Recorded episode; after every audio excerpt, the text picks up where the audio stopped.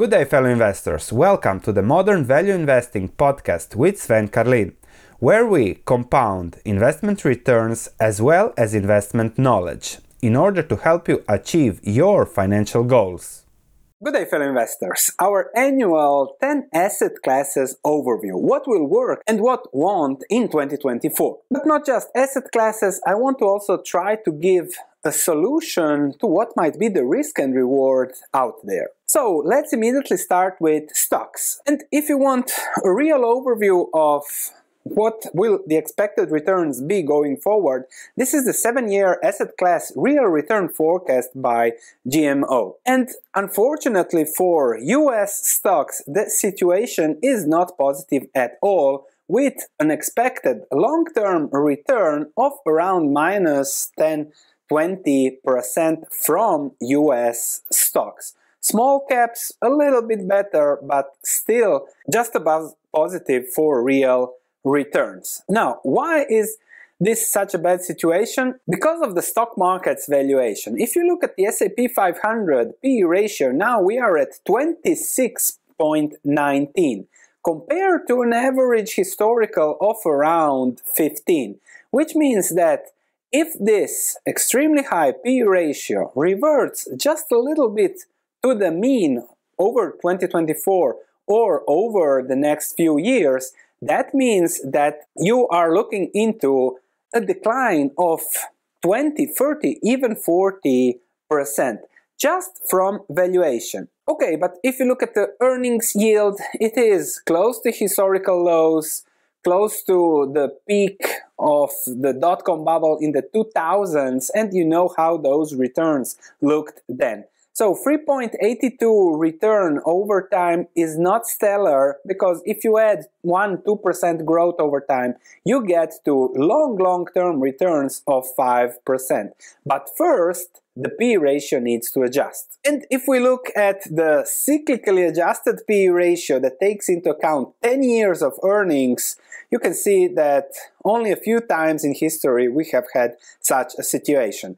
Now, the last two years, dot-com bubble, Nifty 50 bubble, and the 1929 stock market bubble. And as you can see, history tells us bubble, bubble, bubble, expecting that results now will be different, this time is different, is not the way a value investor invests. And perhaps the most significant chart that I'll show you regarding investing in US stocks now is the following. If you look at stocks now and want to buy stocks now, you have to understand that you are buying here at all-time highs when just 14 years ago the S&P 500 closed at 683 points in March 2009, followed printing money, zero interest rates, and now we are at a 7x. I hope the market doesn't crash for all the people out there invested in the S&P 500 pension funds. A lot of things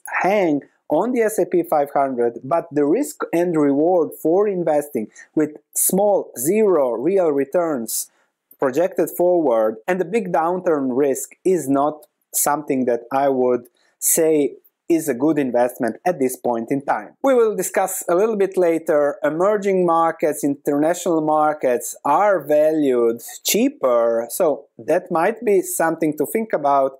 More about that into the special emerging market situation, but perhaps this is the most dangerous thing. Stocks over the last little bit more than a year are up 32%, and people think, yes, stocks can only go up, get sucked in, but that was the same two years ago, and over two years, the S&P 500 did nothing, and keep in mind, 2022 was one when it crashed 24 percent. So what is the solution now? Well, we don't have to look far for a solution going into 2024. And the solution, depending on your risk and reward, is bonds. You might feel it's strange that I'm saying that bonds are a good asset class for 2024, but if I'm looking at treasuries, short-term treasuries, for 5% yield, I think that if you don't like the risk and reward out there, bonds are a great way to park money until you find something that fits you better. Of course, there are some unknowns with bonds. If interest rates go lower, the short term bonds will have lower yields. The long term bonds will, however, increase in value, so you can make some money there. If it doesn't happen, you just hold and get that bond average return out there. Of course, we cannot predict inflation. Will inflation go higher, interest rates higher lower?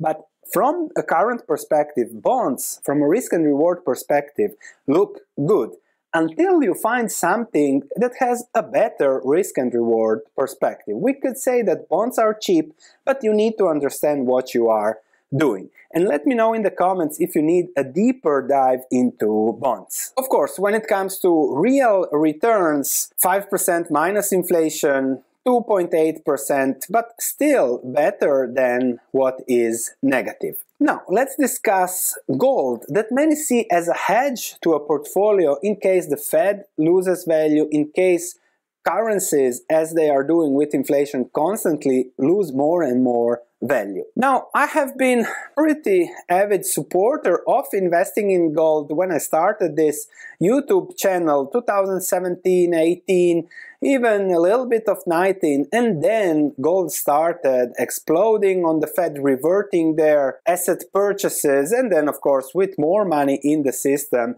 it really exploded and peaked somewhere in 2020, a little bit lower, and now it is peaking again. However, from a current perspective, I find gold a little bit risky now because there is still so much money in the system, and I feel that this run up is just okay, we don't have anywhere to park our money, so let's put it in gold. Therefore, I would not feel now the same with gold as I did here because here gold was priced at cost of production for the miners. Now miners should also be making money, but that's not that straightforward. The thing with gold is first is a non-producing asset. And if you want to hedge something in the current environment with money printing and everything, if there is a liquidity squeeze, people might also be selling gold instead of buying gold if really a bad situation happens. Plus, if you really want it to act as a hedge, you need to have a large part of your portfolio in it, and gold is a non-producing asset. I cannot know whether gold will be $5,000 in seven years or $1,000, and therefore it's too risky to consider it as a hedge to your portfolio. You can diversify, play a little bit around on the volatility, but to have any kind of significant impact on your portfolio, you need too much of it in your portfolio. And given that it is a non-producing asset, you actually lower your long-term returns. If you go into individual miners, those have their own issues, taxes, this or that, and therefore I feel that gold is not an asset class anymore. It's more uh, like a gambling situation and therefore want to avoid over time. Just maybe if there is a clear opportunity, okay, this is now too cheap, crazy cheap, but we are not in that situation now. And if you look at long-term returns, bonds have interest rates, so those did good over the last 200 years.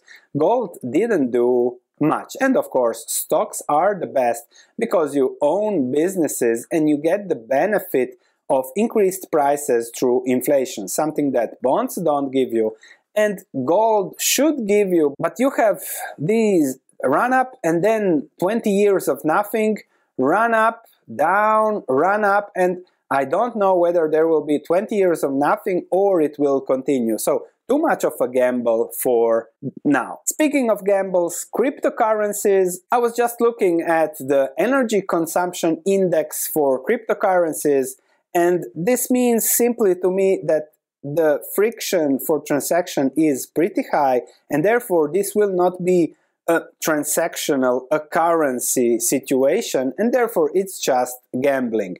And yes, Bitcoin prices went up, because 51% of Americans in May had bought cryptocurrency for the first time within the last 12 months.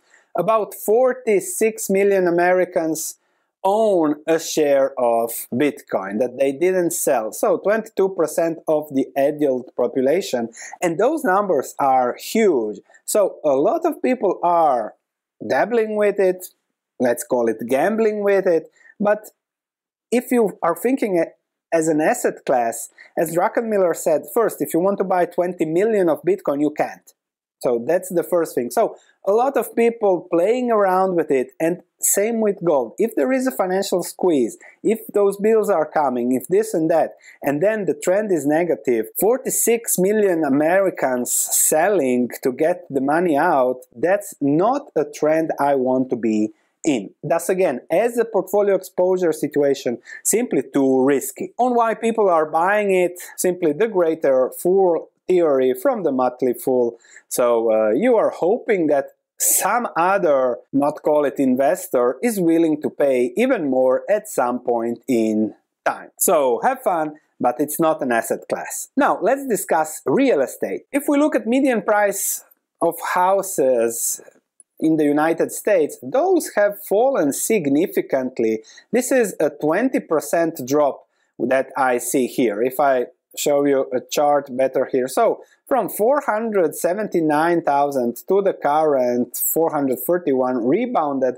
a little bit in the last quarter. But when I look at real estate prices now, I see this, so a huge increase which means that we are still in bubble territory. Plus, if I look at interest rates, the Fed situation, interest rates now are 5.43%. That is not reflected in real estate prices. Real estate prices should be much, much lower given the current situation in interest rates. Of course, everyone is expecting interest rates to go lower and lower, and therefore prices are holding. So in this situation, I would call this a real estate bubble, therefore very, very risky. But there is more. If you look at the cost of mortgage, it went from 3% or 3 4% when I was screaming on this channel to take a 30 year fixed mortgage, and many of you did it also here in 2021. But now mortgage costs are staggering at 7%, 7, 6, 7%, which makes a huge difference when it comes to investing. And even not fixed situations are very risky because you don't know what will be future interest rates. But let me just show you the staggering cost of a mortgage. So let's take $500,000 mortgage, an interest rate of 7 and the cost is 3,721 per month. Now, just a year ago, if we compare things and we put an interest rate of free, 2,500 free, just compare that 3% and 7%, and home prices have appreciated by 50% if you want to buy it through a mortgage. That is insane, very expensive, too expensive and therefore highly unlikely that you will find a good real estate deal with a 7% mortgage because when it was 3%, that was free money. Taking a 3% 30 year fixed mortgage, that was free money from the bank, from the government.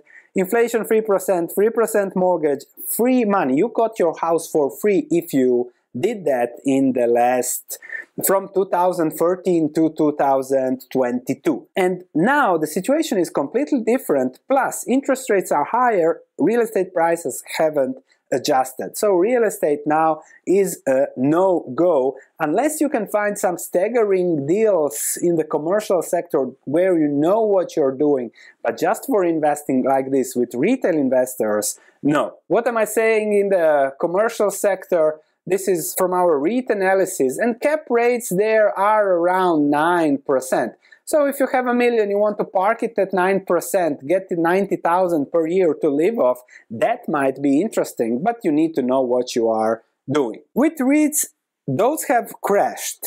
Unlike real estate. So those are better from that perspective. And not to go now deeply into REITs, this is the video that we discussed REITs, the details, the interest rates, what can go wrong, what can go right. I'll put all the links in the videos in the description below so you can check that if you feel you want more information on a certain asset class. So with REITs, to summarize, it depends on what you're looking for, the growth, the leverage, the quality. Quality is still expensive with dividend yield of 2-3%, but check again that video. Now, if the markets are risky, you might consider hedging, and hedges, given the low volatility, are not that expensive, thus also interesting for those that might want more protection, safety, or security. Of course, we discussed hedges a little bit more in detail with Spitznagel's book and also the latest video on Spitznagel, links in the description below. But let's look at the most simple hedging options out there. I've looked at the S&P 500 option chain, so if I want to be hedged for a year, then the cost is 4.5%. If I want to buy a contract and then be protected if the S&P 500 goes down, I have to pay around 4.5% of my portfolio. And then if the S&P 500 goes down, the level of my portfolio stays flat. If it goes up after 4.5% that you pay now, then you made your uh, money after, let's say, with interest 5% there, you made your money. So if stocks just keep going up, which is what usually stocks do, right? Then you make above 5%, that is the cost. If stocks go down after your 5% cut you are protected on the downside. But then you have to see, okay, how much protection on the downside do I need if you just need a little bit less protection on the downside and you can sustain a 10% crash. You say, if it goes up and up and down 10%, I don't care, but I want to be protected from 10% and below, you can buy an option that costs 2.4% of your portfolio and then you are for half the cost protected for 90% of the downside and enjoy more upside. You have to see how this fits you.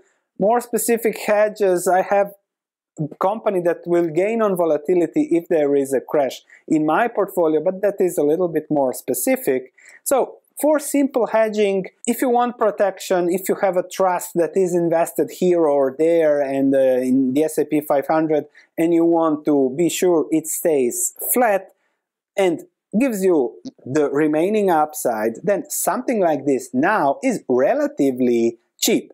When volatility increases, options on the S&P 500 cost 10% of the portfolio value. Now let's discuss land as an asset class. I've received this suggestion to look a little bit at land and this is, okay, oil boom, shale oil, but also Maui land in Hawaii a little bit up and it is a non-producing asset with 5% interest rates having something just to hold, to park your money and then gain on inflation if you don't have some specific local knowledge it's not an asset class that I would look into. But let's discuss commodities. What is the outlook there for 2024? If we look at oil, we are now at 72 per barrel, so that's somewhere a mid price. But with all the electrification coming in, I think that oil will be trading at 30 or 40 in the future, especially given the recent investments on high prices. However, this is now a medium risk, medium reward situation, so not for me. Natural gas is also a little bit lower, 50% down on the long term, but that also indicates how the world's politics, etc., go. Okay, this might be something to look into. Maybe in the winter we'll check if after the winter prices go even lower. Coal is 63% down, but still high on a historical basis, so not something that I would jump in now. We already discussed gold, silver, the average industrial price is 10 to 15, so uh, this, of course, it can go anywhere, but not something that I would jump in. We just discussed lithium in a video, link again will be in the description below, that has crashed 82% year over year, which makes it interesting, but still, there is time given the supply and demand, platinum, PGM metals, depending on the automotive industry. If there is a recession going forward, it will be ugly. Iron ore is still high, Copper is still high, which means that the situation in China is still great. Talking about emerging markets that we'll discuss in a second, so not something very attractive there. And if we look at industrial metals, zinc still high, not enough down cobalt with lithium going down, rhodium and auto catalyst significantly down and getting closer to normal prices. Nickel is still up on an average basis. Aluminium could be interesting at these levels, we could say fair level, but not undervalued. And copper futures are actually doing great, so things are okay. And the things with commodities is that you better wait for a recession and then look into these especially miners, producers, low-cost producers, which is what I do over time, and you can follow what I do in the link in the description below, where I'll also put the automotive businesses that I analyzed, Livent, and perhaps something to buy, speaking of commodities, is food. These are herbicides, insecticides, but the crash there has already happened, and now as there is inventory destocking, it might return to normality. So except food, FMC also link, I'll try to put it here if I remember for the stock. Not yet, the macro is not yet there for commodities. Things are still good, there is still demand, so uh, not a situation that is a good risk and reward except for some food as we discussed in this video. Now let's discuss value Emerging markets. Emerging value 7% return, 5.4% real returns from just emerging, small cap international 5%. These are good returns and these returns can make good returns for your portfolio over time not these ones and I'll just without going into the specifics I'll just show you something so everyone is saying the news and media are bombarding us how China is doing terrible China economic growth is 5% and 4% and that's likely 4% going forward. Anyone in Europe, the US would kill for 4% going forward. But if we look at the Hong Kong index P ratio, forward P ratio is below 9, so 8 point something. And compare that to the 26 or 22 forward, but adjust those earnings. This is the discrepancy between Asia growing billion people, etc., etc. And uh, I don't know what to add here. You can look at ETFs, everything is cheap out there you can check my research platform for more specific stocks to see what I do and uh, that's about it. See how it fits you and then you will see. If you don't feel comfortable with Asia, with unknowns, with this or that, simply, as we discussed earlier, go back to bonds. It's that easy. You don't have to invest your money.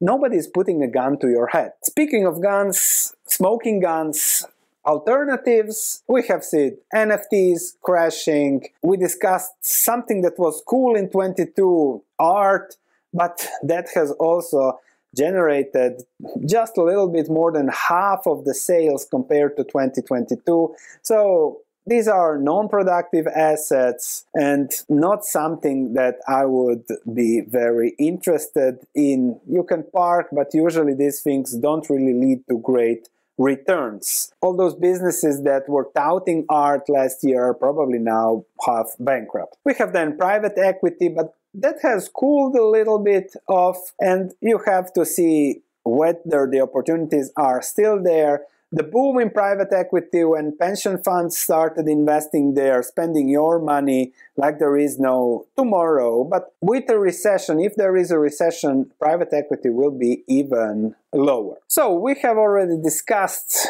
a few asset classes. Now, when it comes to diversification, somebody is saying you should be in all asset classes and that will give you a good return over time. Well, I think that now, if you're focusing on re- diversification, you can diversify by putting the dividends into bonds, emerging value, or into hedges. And then next year, 2025, we will find something else to diversify. And then over the long term, you have a pretty well diversified portfolio based on good returns on invested capital. Everything else doesn't give good risk and reward now. So diversifying just for the sake of diversification, especially at this moment in time, is extremely dangerous. So when it comes to investing conclusion, I think that the key factor here now is the Fed. If they lose control, it will be very, very ugly for a lot of things that cannot sustain shocks.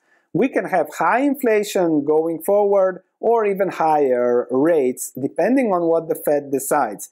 Likely because higher interest rates cannot be tolerated by governments or companies with huge debts. We are in the greatest debt bubble of all times likely at some point in time they will have to let inflation loose, which then trashes long-term bonds. So that's also a risk there with bonds, but maybe they will not trash it just yet. So for parking, and then if they start trashing it, you buy stocks quickly because stocks should then also go lower. So you do the opposite of what others are doing. Everyone thinks there are no issues, but the first issue is that the rewards are little small over time because everything is so pricey and if things start turning for the worse the risks are huge not worth the reward the solution emerging markets are cheap of course those can get even cheaper but that is investing if you don't want to see your money go lower